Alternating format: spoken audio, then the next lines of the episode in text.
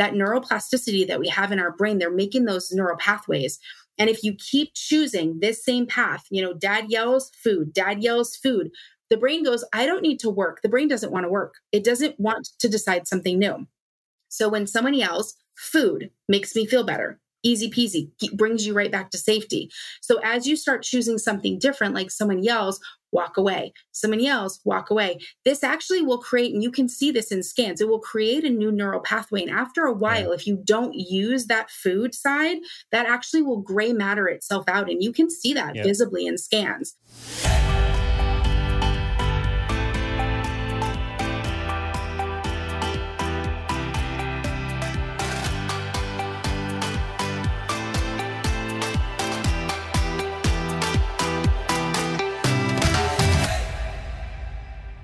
Hey there, my friends. It's Dr. Anthony Balduzzi, and I want to welcome you back to another episode here on the Fit Father Project and Fit Mother Project podcast. Today, we're joined by my new friend, Sara Miley. She is an internal family systems informed certified trauma recovery coach and an experienced crisis advocate. Through healing of her own trauma on many levels, Sara is passionate about helping survivors find the roots of their suffering and experience profound healing. Her focus is on survivors of developmental and childhood trauma, attachment wounds, emotional abuse and neglect, and PTSD. And those who often struggle with emotional and relational after effects of dysfunctional formative years and family relationships. She's had her own all virtual practice called Full Circle Wellspring LLC, and she's the founder and the creator of the Personalized Trauma Healing System, which is a curated lifestyle design program focused on personal development and self care for survivors. She's also the host of the Trauma Survivorhood podcast, where she aims to dis- diminish the stigmas around trauma and bring stories of hope and inspiration to help us all heal. Sara, welcome to the podcast. Thank you so much for having me. I'm so excited to be here today. Yeah, I'm I'm grateful to have you here too. And specifically the reason I wanted to bring you on is because I think this is actually a underserved topic of discussion as it relates to busy moms, busy dads who want to lose weight many of us have behaviors and we feel like we're like unregulated. We're unregulated with our eating or we just know that we get angry and there's just like emotional component to staying consistent with health. And many times it's because we had adverse childhood experiences. And i think this is particularly interesting because the roots of me actually getting passionate about creating fit father project and then fit mother project was because my dad died when i was 9 years old. So that was in some sense like a trauma although i didn't relate to it in that way. I used it as like fuel and I kind of channeled a lot of this like anger, sadness, energy into constructive you know, build up the health and fitness stuff and eventually teach people these things. But now, as I've gotten older, being a dad myself and having kids, I understand that although I made a positive out of that experience, it absolutely had an impact on my internal operating system. And you know a lot of the striving and that that deep demanding behavior that i had for myself was a way to kind of cope with losing a parent. So this touches me deeply and i, I hope that we go go deep on this conversation and everyone listening can reflect on their own lives and maybe realize that there were some stuff that happened in your childhood that maybe still playing patterns and scripts in your mind and your behaviors or just looking at your kids and understanding that they're on this whole journey with us too. So please take us into a little bit of your personal story. I think it's going to be interesting for people to hear about maybe your trauma, your dysfunction, and what you've healed to be here at this point now coaching people through this. Yeah, absolutely. Hi, my name is Sara. I I'm dysfunctional too. Welcome to the club. Um, yeah, I, I, grew up in uh, dysfunction. I grew up in chaos. Um, a lot of unhealed generational trauma had a big impact on me in my childhood. Um, we grew up with a lot, a lot of mental illness um, in our home, in our family. Um, and because of that, there was a lot of just emotional strain.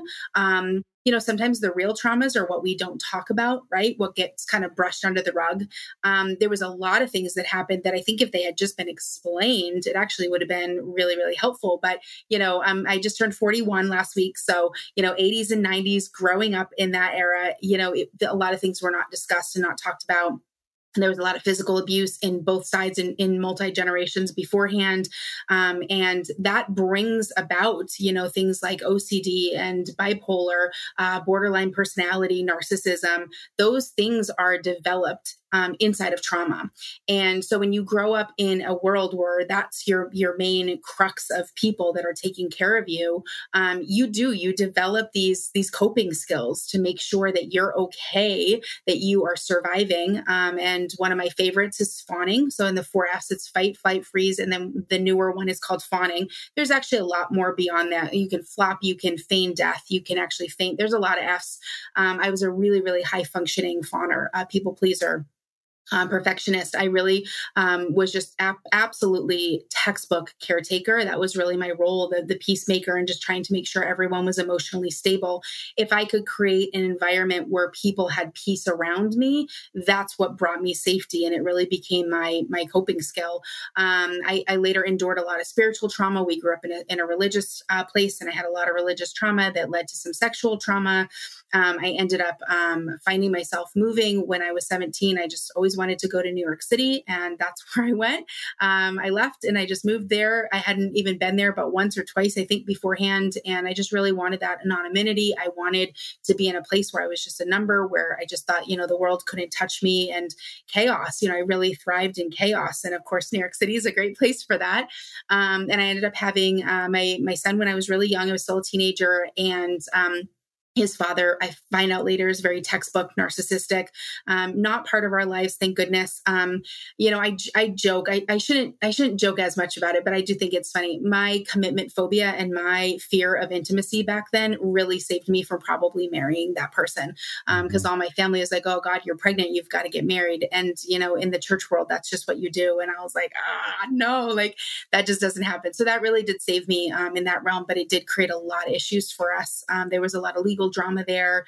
Um, my son endured a lot of psychological and verbal abuse um, over the time, and and they really have never had a relationship. And since then, my son's developed some mental health issues himself. So now I am experiencing parental trauma, um, which is a whole different field in itself. You know, you think it's bad when it's happening to you, but when you're watching your children go through something like that, there's there is no there's no textbook for that. No one tells you what that's going to feel like or be like. Yeah. So, um, yeah, a lot of range of trauma for me, starting at a very, very early age, all the way up. And there's, you know, people in my life now that um, I've had to go no contact with, low contact, what we call gray rocking, which is just not really involving the person in our lives very much, but they can still text and, and reach out.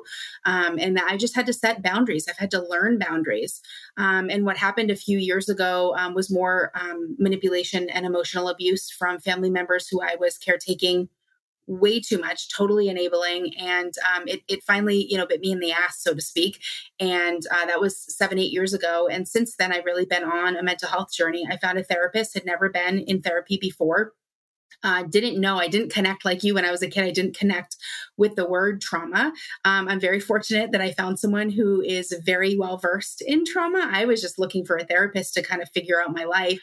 Um, you know, my son was getting older. He was like 15, 16. And I thought, oh my god i'm gonna i'm gonna have an empty nest soon like i don't even know who i am and wait why don't i know who i am um, and so I went to this therapist and I said, Hey, what do I, what should I do with my life? um, and I tried to use him kind of more like a life coach. And what happened is everything just kind of broke open from there. It was like this whole mess of my life that I never really stopped to even explore, you know, what the heck even happened, uh, what I went through as a kid, um, some of the sexual abuse that I had been through as a teenager, and when I worked uh, in Manhattan in my early 20s.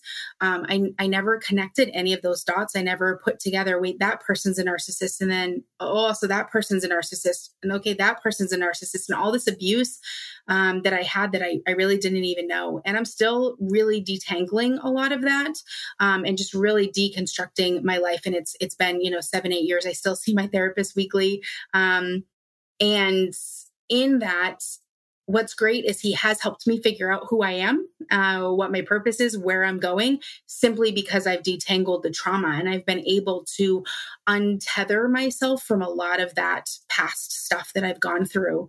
Um, and that's just been, I've just, I was just so fortunate because I had no idea why I was even going to sit down in this therapist's office. It was really, I was, I thought I was just having like a third, a third life crisis, you know, not mm-hmm. quite a mid year because I was only like 32.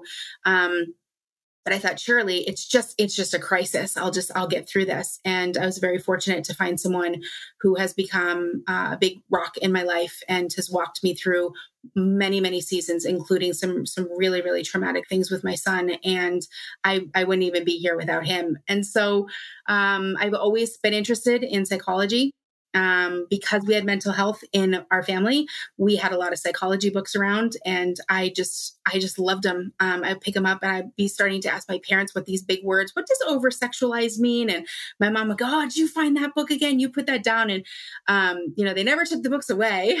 They, they thought i would just stop reading them. So i just kind of kept that self-study. Um, i got involved in an mlm company when i was 21 20ish 21 um, and they really focused on personal developments like how, how to win friends and influence people that those mm-hmm. kinds of books um, loved it because I was like, oh, this makes so much sense. It's like a mix of personal development, but learning your psychology. And that just set me up beautifully for this last decade of the work that I've done. Um, and I'm obsessed with podcasts and books, and I just read and I just want to learn. And I love the Trauma Therapist podcast by Guy Macpherson. Um, and Guy had someone on in January of 2020, right before the pandemic, and she called herself a certified trauma recovery coach. And my whole life, people have said, you know, that personality you have, you'd be a great life coach, life coach, life coach. I heard it from strangers. I heard it from everyone. You'd be a great life coach. And I never went down that road and I didn't know why. And when I heard him introduce her as a certified trauma recovery coach, I thought, that's what I'm going to be when I grow up. That's it right there. so uh, I kind of stopped what I was doing. I turned it off of double time and I was like, I've got to listen. I have to know what this is, but I'm pretty sure this is what I want to be. mm-hmm. And I listened to the rest of the episode, learned about it, and I was able to go to, to Jen's uh, site. She is a supervisor um, at the organization, the International Association of Trauma Recovery Coaching. Um, and I joined the program, got my certification, started the practice a little over two years ago, and haven't looked back since. The the mixing of the coaching aspect rather than therapy, right? Like being more of a coach walking beside someone, but working specifically with trauma survivors, that's that niche that my brain was kind of like always missing when I heard life coach. It just didn't sound quite right to me. So that's how I landed where I landed now. And just over the summer, um, I really started. Um, I love lifestyle design. It's it's kind of my mm-hmm. thing. Um, that's how I ended up in New York City at 17, 18 years old because I was 12 when I started saving money to do it. Like I just, I'm very, very vision oriented, um, very yeah. big thinking and getting into that lifestyle design i thought you know trauma survivors really need this lifestyle design. Um, really digging into what you eat how you sleep um, how your mental health is your emotional well-being how your sexual health is. Um, you know what supports you have, what resources you have, being really intentional in your self care and really focusing on yourself, that self focus that we need. Um, creating a self care regimen, like what works for you. Is it yoga? Is it Pilates? Is it going to a therapist? Is it more seeing a coach? Is it doing Reiki? Is it getting regular body work done? Is it you know, finding the things that work for you and it's so personalized because some things that might work very, very well for me, like breath work or meditating, is actually a trauma trigger for another person. And yeah. so finding exactly what works for you. And so I just kept pulling on this vision over the last six, seven, eight months. And over the summer, I just really started developing. So now I've trademarked a program called Personalized Trauma Healing System. And that is lifestyle design specifically for trauma survivors. And the idea is just to really grow that window of tolerance. I can talk more about that if you if you want to go down that road. Window of tolerance or window of capacity, it's called. It's part of the polyvagal. Understanding how that body um, and your mind and your and your um, your sympathetic nervous system works to keep yourself regulated. And I'm finding that lifestyle design is imperative for trauma survivors to grow their window, but also to be able to stay in their window. And if they get dysregulated, to kind of come back into it. And so, yeah, that, that's how I've landed here today. Just you know, in in my story and becoming a coach, and and I have the podcast as well. And we just we love talking about trauma resources. Like we need more of that out there, and we need more people to say, "Hey, I'm a trauma survivor. Also, this is my story," and like diminishing those stigmas. So, nice. Yeah. Yeah. I appreciate you sharing all of that. It's a yeah. really that was a really good and succinct background on, you know, your life's work and why you're doing what you do. A couple things that stood out to me is one to do this work it requires some space.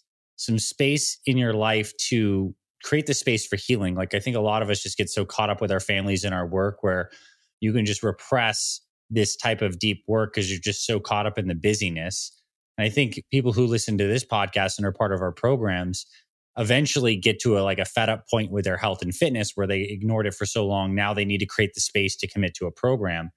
So how does someone start to create the space for like this kind of trauma work? Like let's say someone knows they get triggered easily by their kids about certain things and they know it has some link to how they grew up. Like what are some of the initial steps that someone can take before necessarily seeking help from a professional like yourself or another therapist like how do we start to create more awareness in the space? Like what are initial steps for someone that they can do like from this podcast from this conversation? Questions asked reflection like guide us into some self practice to begin the steps here yeah. Oh gosh, I love that question. Um, I love the way you just said the word awareness because when you were talking about space, I was like, oh, he's talking about awareness. That was the word I'm, I'm thinking of you know, yeah, we we don't without awareness, there's literally we can do nothing because we won't even know if we have a problem. We won't even know if we are getting triggered until we really gain that awareness. Um, mindfulness programs are great for this, and and it's called a practice for a reason. So there are some things that you can do. There's there's a lot of free meditations online. Actually, my podcast started uh, almost uh, it has been two years, I think now the first 78 episodes were solo casts. Um, I mm-hmm. have changed it now. It is an interview style podcast. But what I was doing in those solo casts is I was doing a Monday um, guided meditation. Wednesday, I focused on internal resources. Friday was external resources. But mm-hmm. on Monday, with those guided meditations, those are all free on the Trauma Survivorhood podcast. Mm-hmm. And those are all still on there archived. Um, you know, there's other kind of meditation apps that are very low cost. I think Calm is $70 for the whole year. Um, starting to understand awareness is not necessarily just sitting here breathing but it is becoming aware of the present moment, right? And there's different types of meditation. Some of them are focused on your breath, some of them are focused on the body, some are just gaining that mindfulness. So I would say the awareness is the first step. And if you are recognizing, wait, whoa, whoa, whoa, I'm, I, you know, I'm freaking out because something that my kids are doing, that's your awareness right there that's your moment um, and how we say with with awareness is there's this the stimuli happens the reaction happens and there is always even if it is a fraction of a second there is a pause in the middle and so when the stimuli happens the kid says that thing that is really triggering for you you do have a split second maybe four seconds maybe five seconds to respond in that reaction, learning what to do in that middle piece is so important. Just taking that breath. Um, and so we talked a, a minute ago uh, with the system of the window of capacity, right?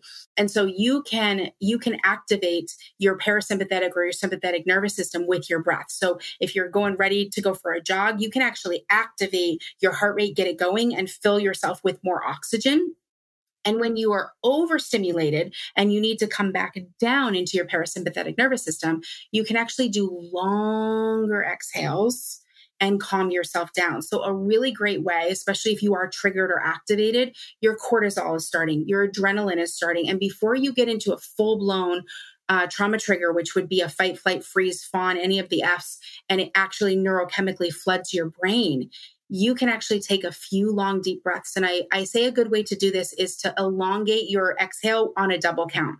So if you can do three inhale, six out, or four in, eight out, five in, 10 out, or if you're really good at it, you can do six in on an inhale, count six on an inhale and 12 on the exhale.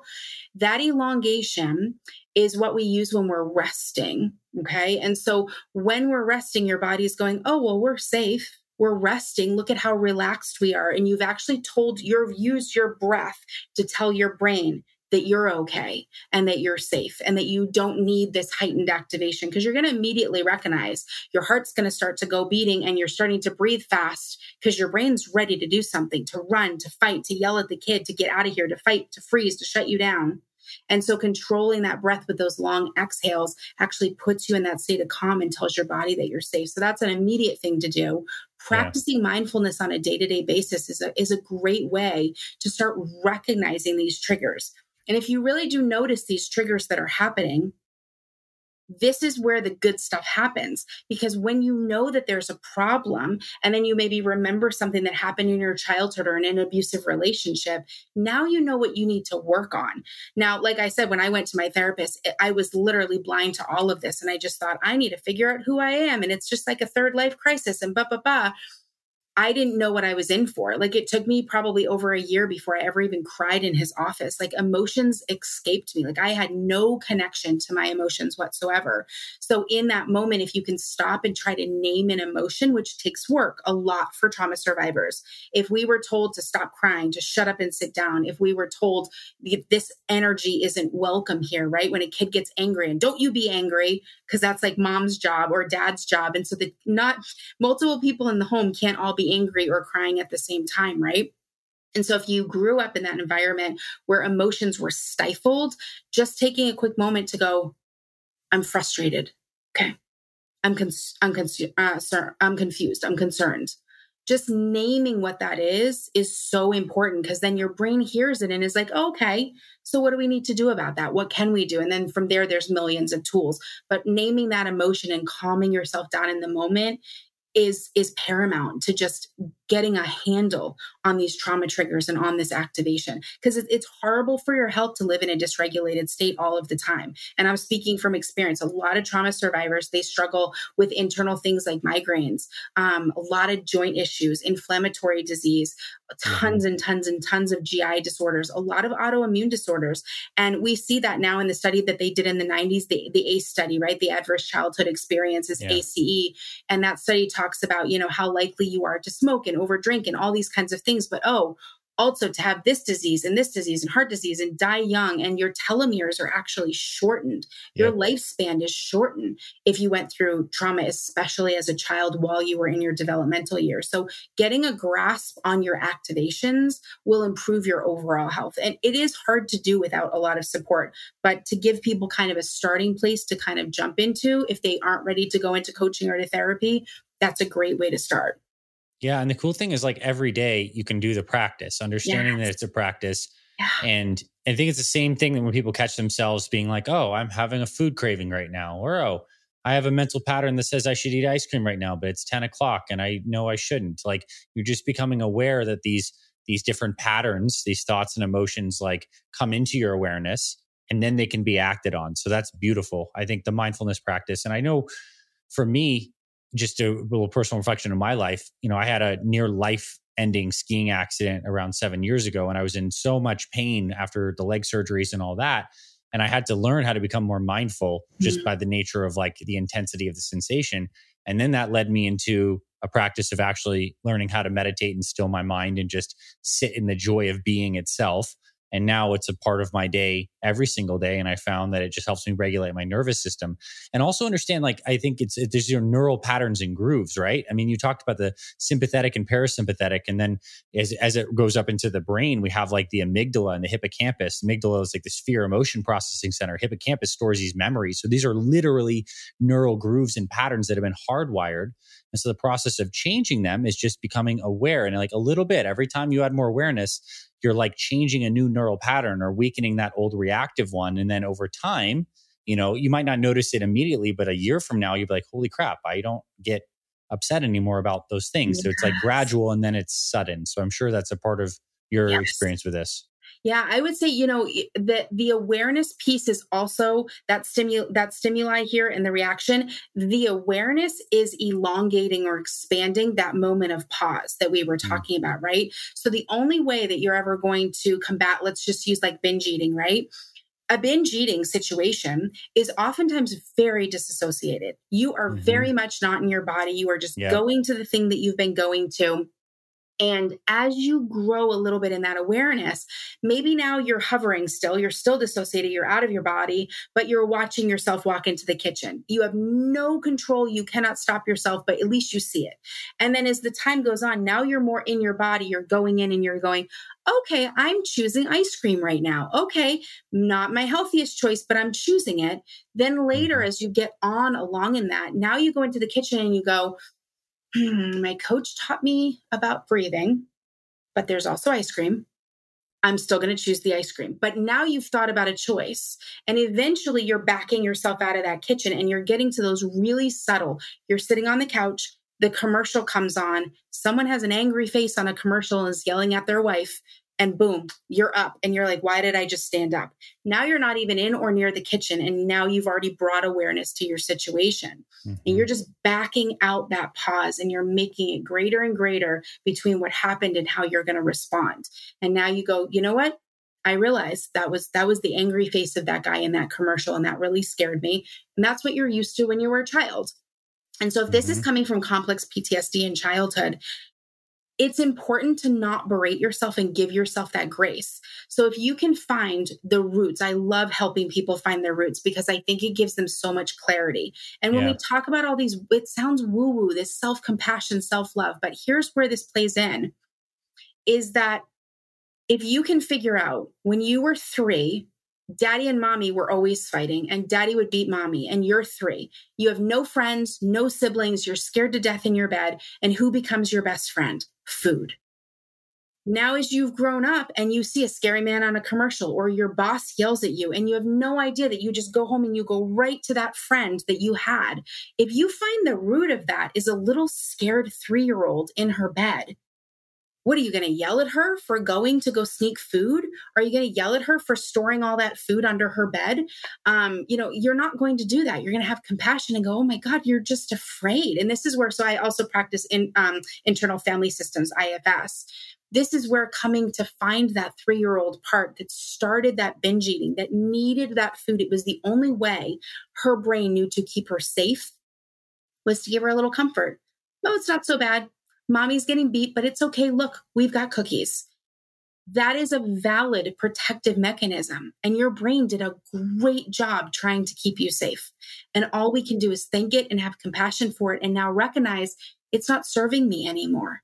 You know, when, when the boss yells at me, I'm not going to go home and get beat and you can work those backwards and go, you know what, I can do something different because the situation is different. But your brain doesn't know that because it's always trying to compartmentalize. And we love our brains, but our brains are in charge of keeping us safe and alive. Your brain does not care at all whether you are happy, whether you have joy, whether you're content, whether you're in shape, doesn't care what your your physical health is. It just needs you to be alive and to be safe. This is where tapping into your spirit, into that soul of yourself to find out what brings me joy. Well, being, being fit, being in shape, going to the gym, um, eating properly, having good, um, you know, social life, having a good sexual health life. These things make me happy. These make, these create peace and ease and content for myself. And you get to pursue those and your brain is just going as long as you're safe. Because as soon as i feel that thing that's not safe we're taking you to safety. So boss yells we're going to food and you're going mm, that's not serving me. It's just it's just not necessary anymore. It's no longer serving me. Thank you for what you did. And i have compassion for the little girl who needed that food but I don't need to go there anymore. It's not serving me. So I'm going to try X, Y, or Z. I'm going to go to the gym. I'm going to work it out. I'm going to go, if boss is still yelling at me over and over and over, I'm going to go look for a new job because hello, I'm an adult and I can do that. I can literally leave and go find a new job. When you're three, you can't pack your bags, tell your parents F you and put on your backpack and go get a new apartment. You mm-hmm. have to mm-hmm. learn how to be safe while you're staying. And when you're an mm-hmm. adult, you get to tap into this beautiful spiritual soul thing and figure out where you actually want to go, what makes you feel regulated and safe and calm and gives you ease and joy and peace in your life. Mm-hmm. Hey, it's Dr. Ray. I want to quickly pause this episode to thank you so much for listening to this Fit Mother Project podcast.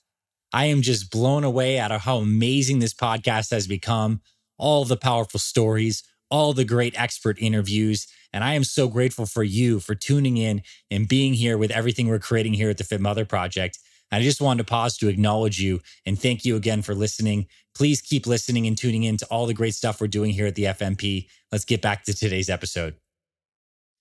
At what ages does is there a particular like we mentioned in three?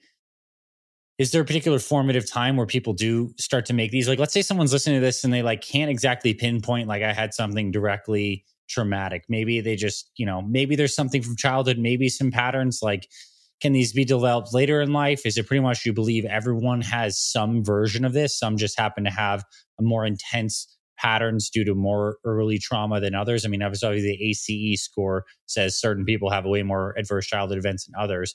Is there an age range for this? And what about maybe traumas that we pick up a little bit later in life? Right, exactly. You know, so that's a great question. So we say that the attachment period is from is from infancy.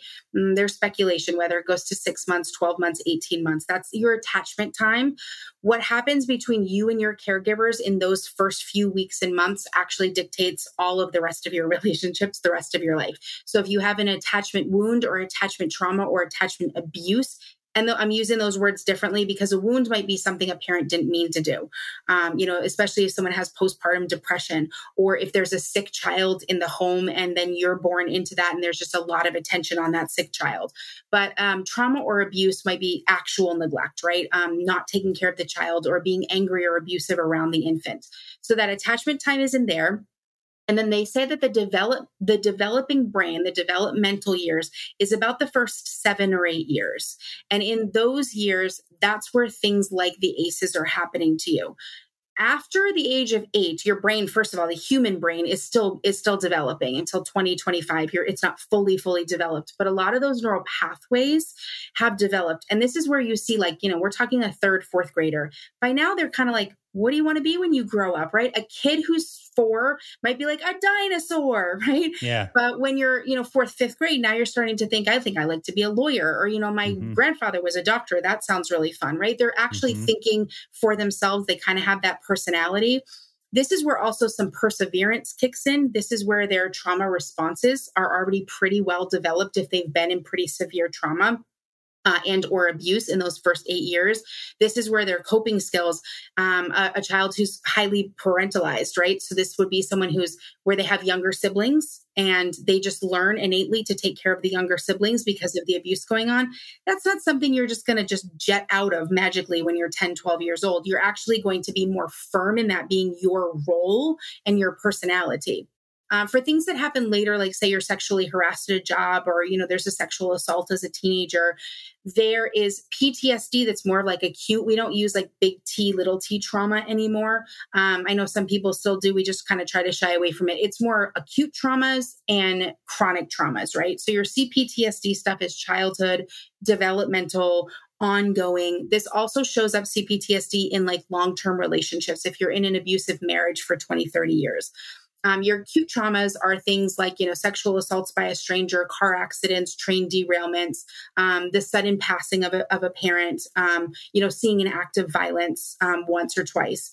Um, and those things develop different type of coping skills, right? If we're in a car accident, you've had a really great life, you're 14 years old, you know, you don't necessarily think that you've had a lot of trauma, but you're 14 and your friend's driving too fast and you're in a really horrific car accident. Um, a, a, coping skill that might develop is, well, cars are just not safe. I'm not going in a car again. Um, and you find they don't want to get their license when they're 16. They don't want to drive with anyone who's not their mom and dad. It's really difficult for them to set foot in, in a car. That's super reasonable. Again, because your brain's trying to keep you safe. Car, danger. No, shut it down.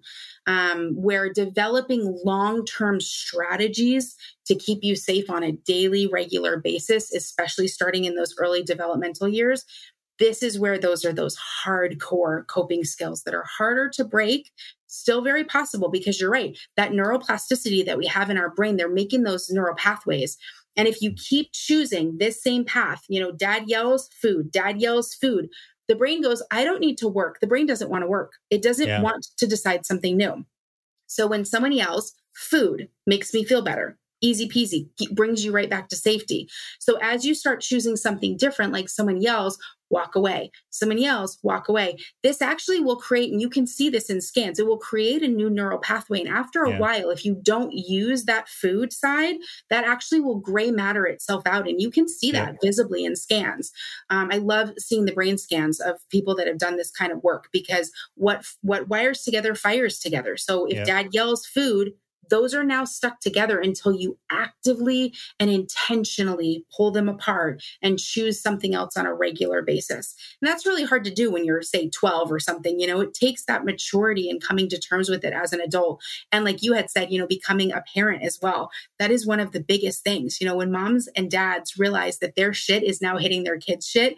Yeah. oh man you don't you don't want to repeat those patterns but you're like i don't know how to stop it and you're not wrong You really don't because you're not even necessarily conscious of it until you are. And then when you are, your responsibility to change and grow and flourish and expand and choose different things, that's now your responsibility, you know? Right. Yeah. And when you understand that, I think that's that's where there's just like a lot of promise in ter- in terms of creating generational goodness instead yeah. of generational trauma. Yeah. And you could be the person that breaks a cycle that has been propagated over many yes. generations in your family. Yes. And that's that's very purposeful and that's very beautiful. And like you're changing the trajectory of like a whole family tree from there, and all Absolutely. the descendants that come from there is amazing.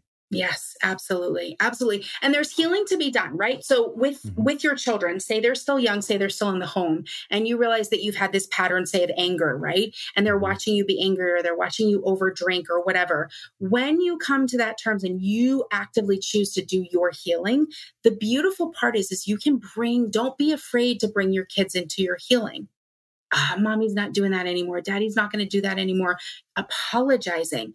The healing that can happen inside of that child, they don't need to go to their therapist when they're 40 years old to work on that because you're going to actively be changing that pattern for them. And you're going to be explaining to them what was even happening. You know, I didn't even realize I was doing this. My dad did this. I don't know why I was doing this. I'm so sorry. I'm going to work on this. Can we work on this together? Help me be accountable. And mm-hmm. it brings that child into your healing and it gives the child a purpose right yeah. it's like i am here and because of me daddy is changing his his drinking habits mommy is changing her eating habits they're not yelling yeah. anymore right that alone is now now trauma healing for you is now trauma healing for the child because i guarantee you know if they're 10 12 years old and you're just getting a handle on like drinking or anger or something of that nature that child has been through trauma but you're mm-hmm. working on their healing now right now with them because they're able to see that and there's nothing wrong with admitting to your kids that this has been going on and that you're just now catching yourself and I'm getting help and I'm going to AA or I'm going, you know, I'm going to make changes. My therapist is helping me, you know, bring them into that healing. I think that's beautiful. I do too. And especially because the word healing literally comes from the root health, which means wholeness.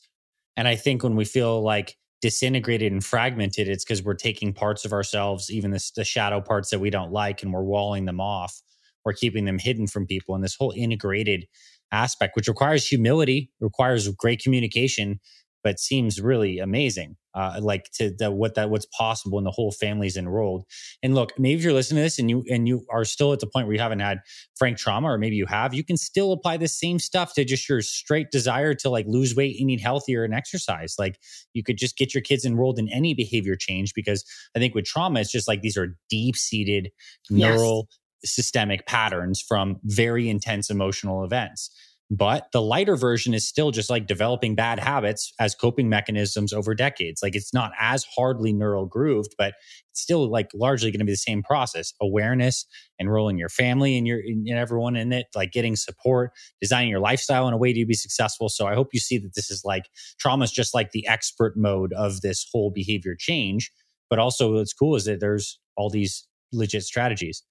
I want to ask you about sleep because I think it's interesting. Like our whole human experience, and we don't give it enough credit. We all like think of our lives as like the waking state. We're up between, you know, 5 a.m. and 10 p.m. or whatever. And then we have this whole bit when we're asleep, when the conscious mind settles down, subconscious stuff comes out, our bodies regenerate, our brain cleans itself, a lot of amazing things. How yeah. does sleep relate to trauma? How does sleep relate to mental health? Like in your practice, like what do you t- teach about sleep? Any hygiene stuff, just the importance of it? Let's just get into that connection because I, I have an intuition that it's more important than many people realize. Yeah, I love that. I love that. The um, I actually use sleep as like my base. Um, I, I call them uh, pillars of, of uh, lifestyle design, and I was explaining why lifestyle design is so important on a solo cast that I did that's going to launch on on this Friday on the 13th. Nice. So it's really interesting because I just happened to grab sleep as one of them. But sleep is one of those really kind of nasty good things because if it's good, it's good. And if it's bad, it's bad. Um, trauma survivors specifically, this is a huge area of deficit for trauma survivors. At the end of the day, they are now alone in their bed in the dark. It's quiet. If they have a coping skill of staying busy, now Not you're trying there. to tell your body to be quiet and your brain's like, "Hey, we got some stuff to talk about because you've been ignoring yourself all day long because that's your your coping skill." Um, we have things like this is where night terrors will pop in, right? So you're afraid to close your eyes. You've got all these memories flashing back at you. Um, we also have things like connecting to the soma body. So your your your your somatic connection is your internal connection to your body, right? So if someone else touches me, that's not a somatic connection. It's me recognizing my my body sensations, right? And so when you lay down and things are quiet and now you're still, this is where restless leg really kicks up um, this is where you know you want you feel like you got to get up and you've got to go do something else. Let me oh did i do those dishes? Did i do this? You're looking for something to go do. There there are uh, clients that i have they will just get up and go take a walk in the middle of the night. And i'm like are you safe doing that? Like is that actually okay? But they just feel like i didn't get all that energy out. And it's like but you didn't stop all day. Why do you still have energy? It's mm-hmm. actually the brain saying it's not safe to lay here and have a somatic connection right now. This doesn't feel safe. And that happens a lot with sexual abuse and sexual trauma survivors where your your body, you're the one who's not safe. It's not that angry guy yelling at you or that boss that looks at you wrong. It's your body that doesn't feel safe. And so it's really really hard to connect in that way. Um, so this is a really big topic for trauma survivors. Um, also, sleep dictates, like you said, everything, everything. My mm-hmm. goodness, if you get a good night's sleep and you wake up feeling rested, you're the world is your freaking oyster that day. Like sure. you're on fire. And when you don't, um, the other thing with trauma survivors is if they wake up in the middle of the night, whether it's a fear or a dream or whatever happened, the chances of them getting back to sleep, it can be several hours where they can lay there. And now you've gotten a little bit of sleep been awake for a long time and then you got a little bit more sleep and you kind of just wake up feeling like crap. Um, so when you wake up and you're not feeling well, now your day is set off wrong. This yep. is where you're set up for failures. Oh, you were going to quit smoking today? You're probably not. Oh, you were going to not eat that ice cream at 10 o'clock tonight? You probably are because you need something going. Oh, you were going to lay off on the caffeine? Not today, we're not, right? And so all those other things that your brain's like, you can't. You can't do this today because I don't have the energy. It's almost like this little demon sitting on your shoulder. Yeah. Because he's not well rested. And, you know, it's, you just, you can't take as much. The reason that I talk a lot about the window of capacity, the window of tolerance, they're, they're interchangeable terms, but um, in polyvagal, that window of tolerance for trauma survivors is so, so small. Right. They are just living life in a dysregulated state. They don't know what safety feels like. They don't know what it feels to be calm. They don't really know a lot of joy. They don't have a lot of access to content and peace, right? And so they go up and down in dysregulation or the hyper and hypoarousal states. And the more that you can control and dictate and and plan out your lifestyle design, the, the larger that window is going to get. Mm. And that window of capacity is where you're calm. It's where you're regulated. It's where you're safe. It's where you're feeling good about yourself. You can bring self compassion.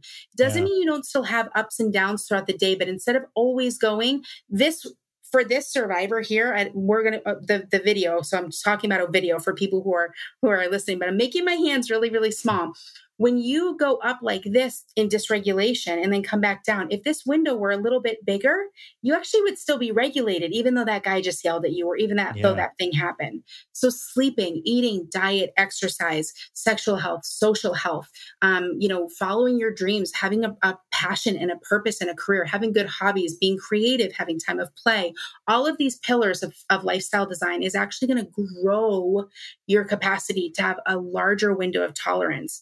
Now, now, when yeah. you get into dysregulation, this is where trauma recovery, uh, coaching or, or therapy or psychiatry, wherever it is that you go, this is where you're getting tools to bring yourself back in to mm-hmm. your window mm-hmm. of tolerance because you've gotten dysregulated. This is yeah. where you've learned breath work or meditation or you phone a friend or you know you know the things that make you or you go for a walk, you pet your dog, all those things that bring you back into regulation.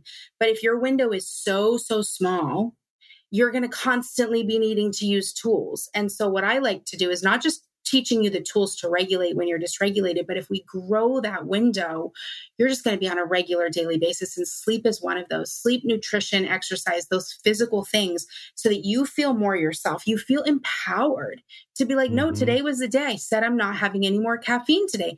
I don't eat caffeine because I slept well. I'm not going to grab that bagel. I'm going to eat that healthy fruit. Yeah. Making those good choices, it kind of starts with that. So there's um there's sleep experts, um, lots of books that have been written about this. There's tons and tons of science, but it's kind of like your day doesn't start at six or seven o'clock in the morning. They actually like to start their day when they go to bed. That starts their next 24 hours because they think sleep is that important that that 10 p.m is their start of their following day. What happens in that cool bed concept. when they're sleeping is literally now part of their next day. And that is so, so true. So tackling things like sleep is really important. Um, I have clients who, um, uh, you know, they use, they use helps for that. Um, Ambien, they use the melatonin um, but they're working to come off of those, but we're working slowly, right? Because it is so important. I don't want you to just jack up your sleep, right? We need you to have a good night's sleep so that you're rested, but working on, well, what is the triggers?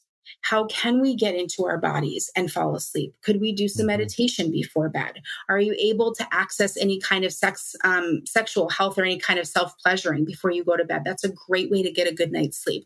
Are we able to, um, you know, if you're spiritual, do you pray? If your brain's going, going, going, can we journal? If you just take a pen and a paper, not journaling in a phone because you don't want those bright lights on, mm-hmm. but the physicality of having a pencil on paper putting those thoughts out, just going, just stream of consciousness going with everything that's bothering you, that is proven to help the brain quiet down before sleep. And these yeah. things are super important, super, super important.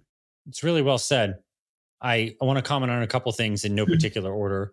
One is this like window of tolerance and capacity. What I what I heard is when someone has like you're you're you don't have a high window like a lot of things can deviate you very quickly. And as you become more resilient because you have a good lifestyle design basically following like what we preach here at fit father fit mother you have a lot more resiliency so things won't shift you off. And i think that's why so many people who come in to our programs for health and fitness end up finding that they have a lot of emotional healing. And i think what's actually happening is whether or not they've gotten to the root of their healing they've increased their capacity tremendously so the triggers aren't there Another thing that came to mind is when people are starting a health and fitness journey, like the beginning stage in the first 30 days, 60 days is like very critical because you don't have a deep roots yet. It's like a young plant that's like planting and roots are growing there, but they're still very easily pulled out.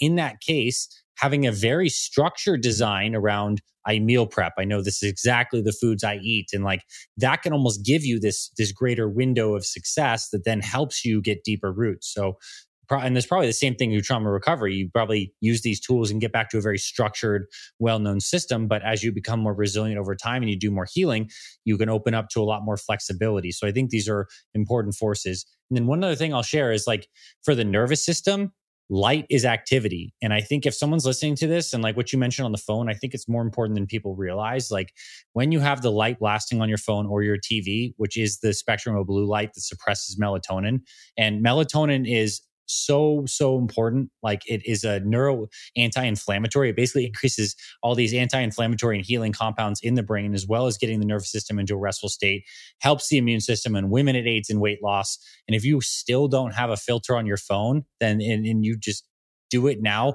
Go into accessibility in yes. your settings, go to brightness and turn on like night shift and have it on most of the day. But like point being is the light is a signal that will continuously trigger kind of in a sense trauma for your nervous system. It's supposed to be dark, but it's light and you'll have mm-hmm. dysregulation. So these exactly. lifestyle factors are massive.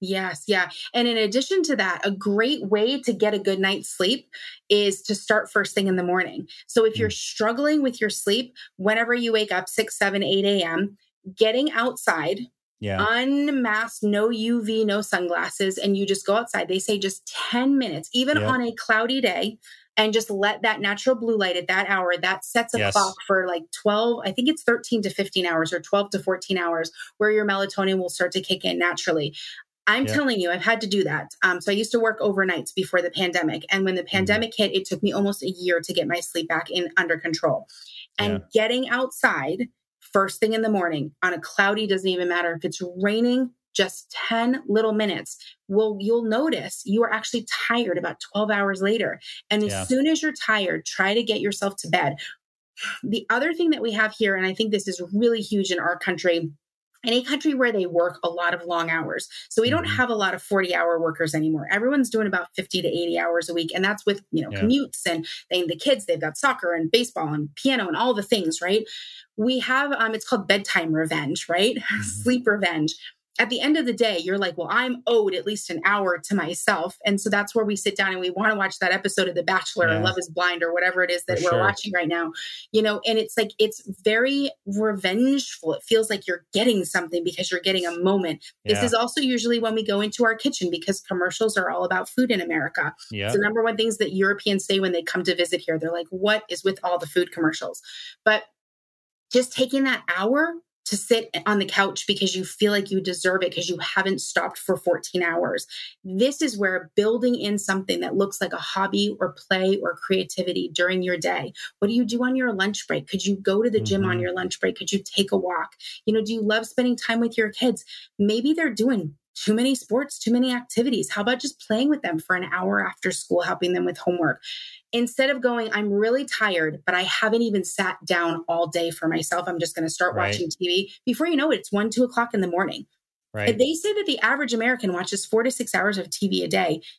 Dang. But we work like eight to 10 hours. So, how is that possible? And then we have it on, of course, while we're sleeping, which is also, as we we all know, this is Brutal. not recommended. It messes up your REM sleep, your deep sleep. You're not in there. Yeah. Alcohol is another thing, right? You just want to sit down, watch the game with a beer. You might think you're getting good sleep because you fall asleep really quickly. Hey, I didn't need that melatonin or Ambien. It must have been the beer. But if you are monitoring your sleep, your REM sleep is royally screwed up with alcohol. Um, yeah. You know, caffeine late in the afternoon because you've got to stay awake because you've got to go to four different kids, you know, sports activities. So you grab that caffeine and you're all messed up there. So there are things that you can do throughout the day that are going to affect what your sleep is going to look like that night. Mm-hmm. And really how well you said. sleep at night affects your day for sure, yeah. for sure. Yeah. I yeah. want to I want to pivot a little bit and ask you about like your take on like technology and kids because we're hearing about this mental health crisis with children of all ages right now but i mean i have a daughter particularly young girls who are getting brought up on phones and yeah. there's a lot of mental health stuff that's that's happening right now what what's your what's your take and anything you want to share in relating to technology kids and how how these can be a part of our lives but not like rule us or maybe some of the just straight damaging effects of this stuff? Like what do you speak into on that? This is a, this is a tough topic. This is one of those that here's the thing. So for trauma specifically trauma isn't just what happened to you but shouldn't. It's also what should have happened to you that didn't right?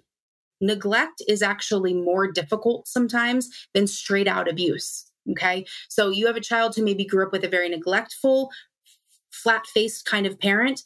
That parent traumatized them more than the one that actually beat them. Well, I know this one doesn't love me because they beat me, but this one I'm not sure, right? That's yeah. actually more traumatic. Yeah. So I think the only way to really combat this, because technology is everywhere, our kids need to know how to use computers. It's the only way that they're ever going to do anything, right? We use social media for a lot of good reasons. The only things that we can really do, in my opinion, to combat this, where, you know, you can say you're not going to have a phone until you're 14. Well, now they're made fun of every day at school. Well, now it's, you know, school shootings. People want their, their kids to have phones so that they're safe. And then you know, it's like, oh, well, you're not going to be on it for this long, or you can't be on it for this long. No, only one hour. No, nothing during Monday through Friday. The kids then start sneaking it, right? It's an addiction, it's a habit. So I think the only thing that I can really say here is to speak into your children louder than what the internet is speaking into them.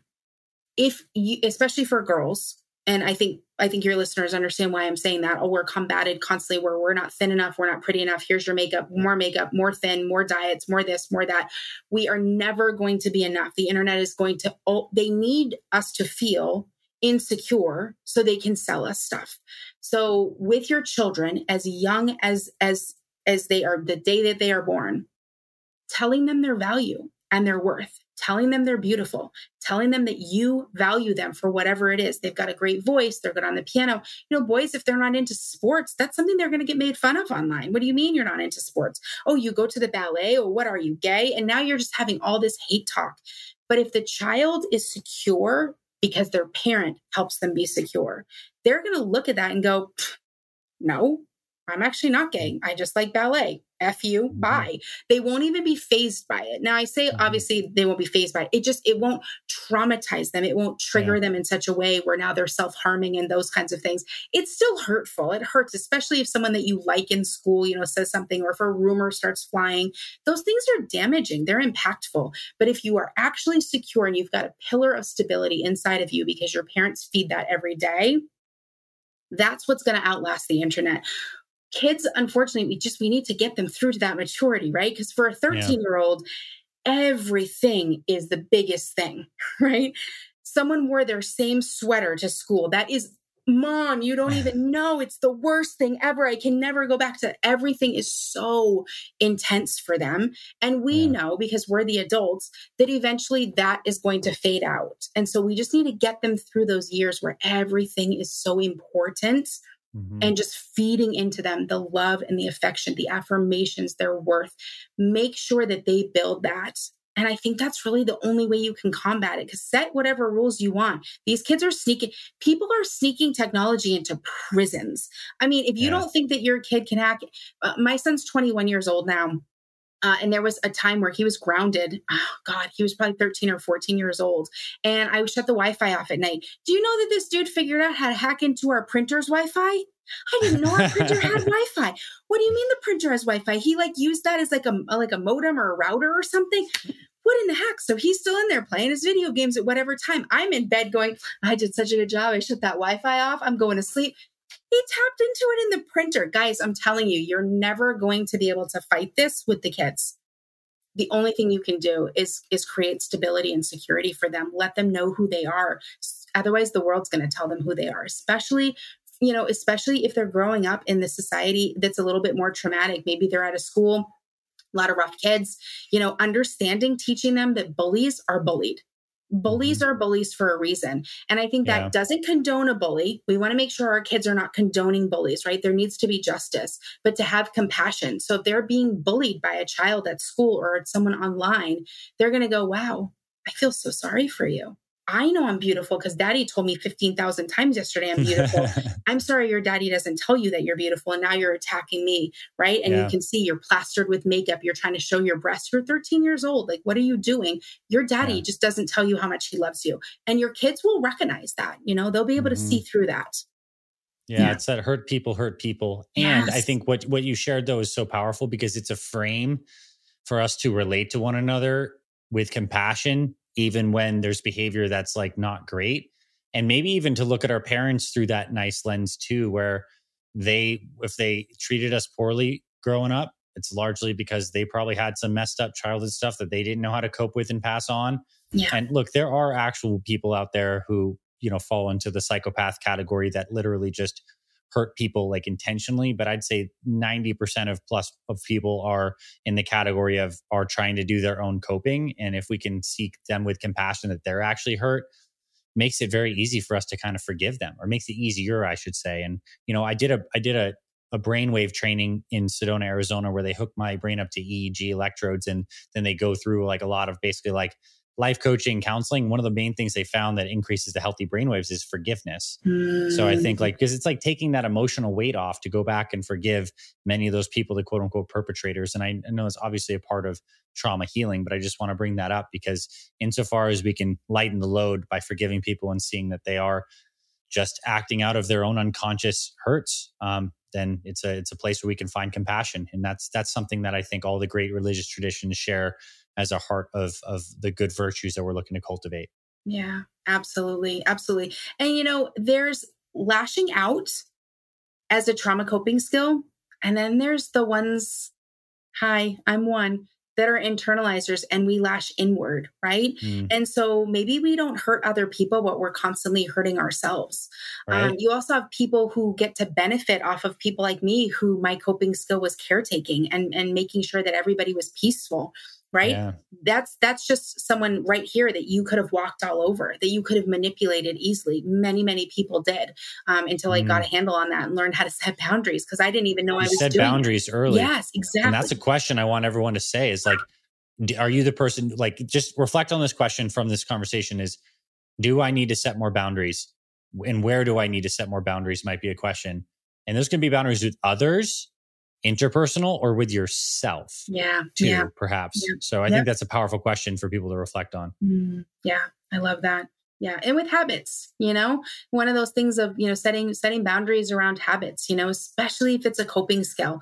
So when i take on a new client i find out what you know some of their habits are. Let's say that it's binge eating or say that it's you know driving 100 miles an hour down the down the street you know they just get a get a rush out of that or promiscuity or whatever it is, I actually, in the first few months of, of trauma recovery coaching with them, I don't want them to force themselves to stop their habits because their habits were keeping them safe. And I guarantee, mm-hmm. especially mm-hmm. those first, let's say 12 to 20 sessions, that's going to come up. Stuff that they haven't talked about from their childhood is going to come up. And like now you're out here and you're just going to berate yourself for binge eating now. Now that you're talking about all of this, no, We'll work on that. Let it out first, let it come out because sometimes things just spontaneously heal. There are some people like with sleep, for instance, right? Sleep or, or just poor, you know, poor eating habits or something where there's not an actual eating disorder, just emotional eating. Once you've dealt with those emotions or you can name an emotion and go, you know, right now I'm really freaking pissed at so and so you realize you don't need that Snickers bar, right? Your brain is not even asking for it because you named it, you dealt with it, you let the anger get out of you. So sometimes things just spontaneously heal. I have a lot of clients that are like, oh, yeah, nope, I do not sleep at all, at all, at all. Two or three months later, we check back in. Uh, we call, you know, the activities of daily living. So that's specifically sleeping, eating, socializing, and exercise and then just like what a daily regular day quote unquote regular day looks like for them. Um, it's just one of our protocols and we check in every 30 days for the first 90 days and then afterwards we kind of taper off but we're looking for a baseline. And it's mm-hmm. amazing to see those couple of pillars right then and there just magically kind of changing. You know what I still have some nightmares sometimes, but I'm not so afraid to go to sleep. You know, I've been going to sleep pretty easily. I haven't even been taking that medication. I haven't even been popping that Benadryl anymore, you know? And that's yeah. just spontaneous because they're getting it out and they're finding ways to heal. And so for trauma survivors, all of those kinds of things, we're setting boundaries around habits, saying, you know, okay, if you've been a binge eater, if that's been your emotional go to, then you completely change and now you're eating healthy. And if you think I'm going to have a dessert tonight, is that okay? Yeah. Yeah, let's let's have a dessert cuz now if you restrict too much, you're just going to yo-yo yourself backwards, you know? Mm-hmm. It's like you're stretching an elastic and you don't want to go like this cuz then it's yeah. just going to fling. You've got to yeah. go little by little, you know, and that's where self compassion comes in. And yes, the compassion also of your parents or your family, especially with this generational trauma. The more self compassion you can have, where you can go, I know why I do the things I do, just like we're not going to yell at that little three year old, right, that started hoarding food at three we don't need to yell at ourselves when we do bad things, but then also we go, I might not know all of mom and dad's story, or I might not know grandpa and grandpa's whole story, but I'm going to give them compassion, not to condone. You know, if you were beaten, if you were abused, but that forgiveness and leading with compassion is always going to win every time because you're just going to yeah. feel better about yourself. For sure. Yeah. That's yeah. just, that's, that's for you yes. more so it is for the other person. That's mm-hmm. beautifully said. Now, I think this was a really insightful conversation where we covered a lot of ground. And I hope people who listen to this take some actual reflection into your own life and, and not just listen to this from an intellectual standpoint, but from a personal reflective standpoint. There's a lot to be garnered here. And I know, Sara, from your story, like it was really pivotal for you to get connected with a therapist to help you kind of go through all of this. And I know this is also what you do. So please tell us if someone was inspired by this conversation, how they can connect with you, some of your sites and the way you work again. And in case someone wants to reach out and say, hey, listen to you, and uh, I think I have a journey to begin and I'd like some help. Absolutely. Absolutely. So thank you so much again for having me on. It's been a pleasure and a joy to, to speak with you today. Um, so I have a, a, private practice. It's called Full Circle Wellspring. Um, and on there, I have my new uh, trademarked program called Personalized Trauma Healing System. So you can go to fullcirclewellspring.com or personalizedtraumahealingsystem.com. Um, and it just brings you to the same site, different pages. There's actually a free assessment um, on the PTHS uh, site. So that one will just be five ten minutes and it just gives you some introspective questions. See if maybe this is something for you, especially lifestyle design if you're a trauma survivor. Um, we do offer free webinars. Um, we've got uh, a couple of them in October, November, December, January already on the schedule. I'm starting a 12 week masterclass to dig deeper into it, but even right, that doesn't come until February. Um, but even right now, I'm available. I'm only taking a couple of clients because I'm working 12 week packages, and this is very, very intense, customized, personalized private packages. So I'm only taking a couple of clients every quarter for these. Um, and these packages are available right now. Um, we've got some introductory prices until the end of the year. So they can find me there. They can always send me an email if they have any questions. And of course, if they want to hear uh, other interviews of people who've gone through trauma, if they want to get some free resources, that would be uh, the Trauma Survivorhood podcast as well. Sara Miley, thanks again for your time and your wisdom and your Thank compassion. You. I appreciate this. Yeah. Thanks so much. Thanks for having me. Have a great day. Hey there, my friend. Thank you so much for tuning in to this week's episode of the Fit Mother Project podcast. If you love what you heard, I have a favor to ask you. Please consider taking 60 seconds right now to leave us a rating and review on our podcast. Leaving us a review is super quick. It only takes a minute, and it's so, so helpful to us as it really boosts this podcast to reach more people who need this information and this message. If you're listening on Apple Podcast, you can leave us a star rating and review. If you're watching on YouTube, you can hit the like button and leave us a comment. Overall, I truly appreciate you being with us here on the podcast. On behalf of me and my entire Fit Mother Project team, we truly feel honored and grateful to support you and your family on your journey to fantastic health. I thank you for your support of this podcast and of this mission. Also, if you're interested in joining our Complete Fit Mother program and becoming an official member of our community, you can visit our website, fitmotherproject.com. And on the Fit Mother site, you'll be able to see our complete Fit Mother program along with our online store with the best supplements designed for busy moms. And you'll also find a ton of free resources like recipes, workouts, meal plans, and more.